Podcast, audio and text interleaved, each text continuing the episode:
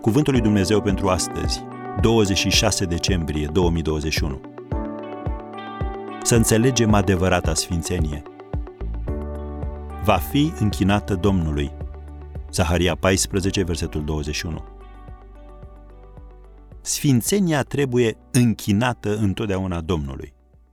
De fiecare dată când o închinăm oamenilor, e greșită și nechipzuită, pentru că e numai mândrie și prefăcătorie.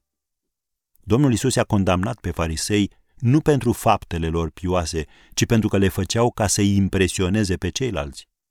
Nu numai că ei trăiau după o listă lungă de da și nu, ci ei țineau și evidența celorlalți care nu se ridicau la standardele listei lor și acuzau în mod public pentru asta.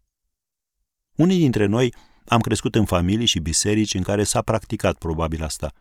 Și când este pomenit cuvântul sfințenie, ne simțim încurcați și ne gândim la creștini cu fețe sumbre și cu degete acuzatoare. Dar nu asta este sfințenia biblică. Acesta este legalism. Și Dumnezeu îl urăște, iar Biblia îl condamnă. Pentru a înțelege ce este adevărata sfințenie, gândește-te la cuvântul contaminare. Este una dintre preocupările cele mai mari din orice sistem medical. Este motivul pentru care doctorii din sala de operații insistă ca instrumentele chirurgicale să fie sterilizate. La fel, capișoanele, halatele, mănușile. Iar aerul din sala de operații trebuie menținut la o temperatură în care germenii nu pot trăi. Înțelegi ideea? Ajustează-ți puțin perspectiva și vei vedea și aplicația spirituală. Adevărata sfințenie nu te izolează de lume, ci te izolează de contaminările lumii.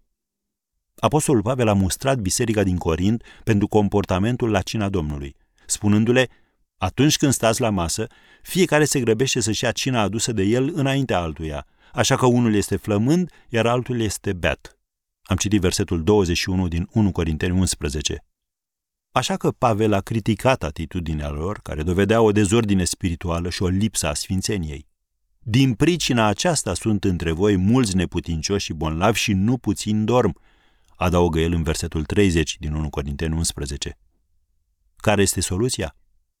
Sfințenia ta să fie văzută în purtarea ta, dar ea trebuie închinată Domnului.